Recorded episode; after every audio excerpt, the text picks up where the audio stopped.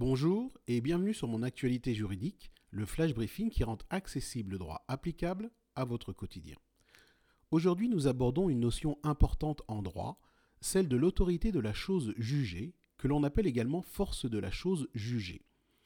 Si vous utilisez la skill Mon assistant juridique et que vous lui demandez que signifie force de chose jugée, elle vous indiquera qu'il s'agit de l'autorité acquise d'une décision de justice lorsque les délais de recours qui suspendent en principe son exécution sont expirés ou épuisés. La skill ajoutera également que l'autorité acquise par une telle décision de justice permet son exécution forcée. Mais soyons pratiques et voyons une illustration de cette notion. Pour cela, considérons un arrêt de la Cour de cassation daté du 26 juin 2019. L'effet de l'arrêt était les suivants. Un jugement du 2 avril 1991 a prononcé le divorce de M. X et Mme Y. Le jugement autorise Mme Y à conserver l'usage du nom marital jusqu'au jour de la majorité du plus jeune des enfants issus de l'union dissoute. Ainsi, Mme Y était autorisée à s'appeler Mme X pour une durée limitée.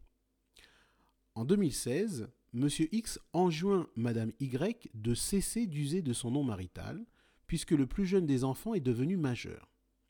Madame Y saisit alors le juge aux affaires familiales d'une requête afin d'être autorisée à poursuivre l'usage de son nom marital dans la sphère professionnelle.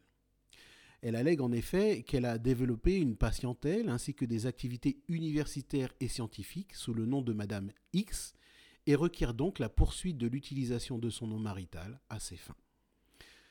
La Cour d'appel a déclaré la requête de Madame Y irrecevable en raison de l'autorité de la chose jugée attachée au jugement du 2 avril 1991. Madame Y forme donc un pourvoi en cassation.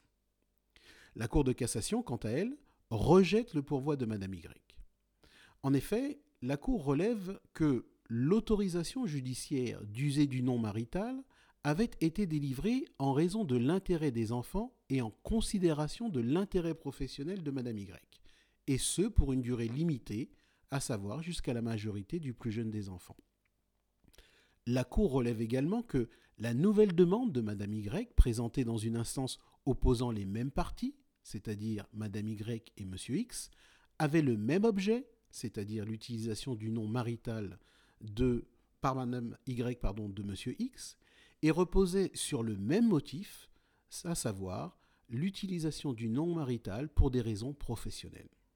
Qu'ainsi, la requête se heurtait à l'autorité de la chose jugée du jugement du 2 avril 1991.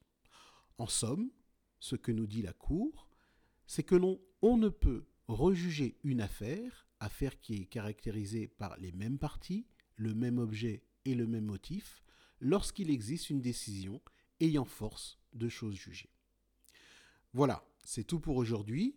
À vendredi prochain. D'ici là, si ce n'est déjà fait, n'hésitez pas à activer la skill Mon assistant juridique sur votre enceinte connectée, sur votre application ALEXA e de votre smartphone ou sur tout autre appareil doté de l'assistant vocal ALEXA, e et ce pour obtenir des définitions, de l'information juridique sur vos questionnements, ainsi que des fiches explicatives détaillées.